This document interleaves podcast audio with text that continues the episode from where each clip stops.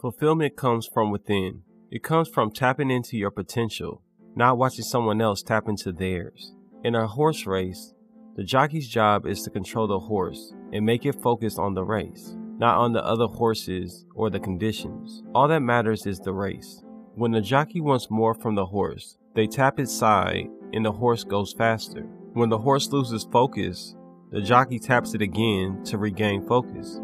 No matter what is happening around the horse, the jockey rests easy on top, guiding the horse to the finish line. The world has it twisted. It's not about who finishes first, it's all about being in the race and reaching the finish line. Just like the jockey, you are in control of your dream, and it is up to you to see it become reality. No excuses. Don't misunderstand me. Winning is important, but you have to recognize who you are competing against. You are competing against yourself.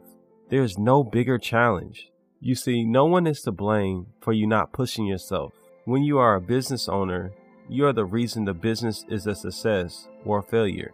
You can't blame the employees, you hired them. You call the shots. You are the owner of your life. What happens in your life is not by chance, it's up to you. They are your choices and they are your actions. There are external forces you can't control.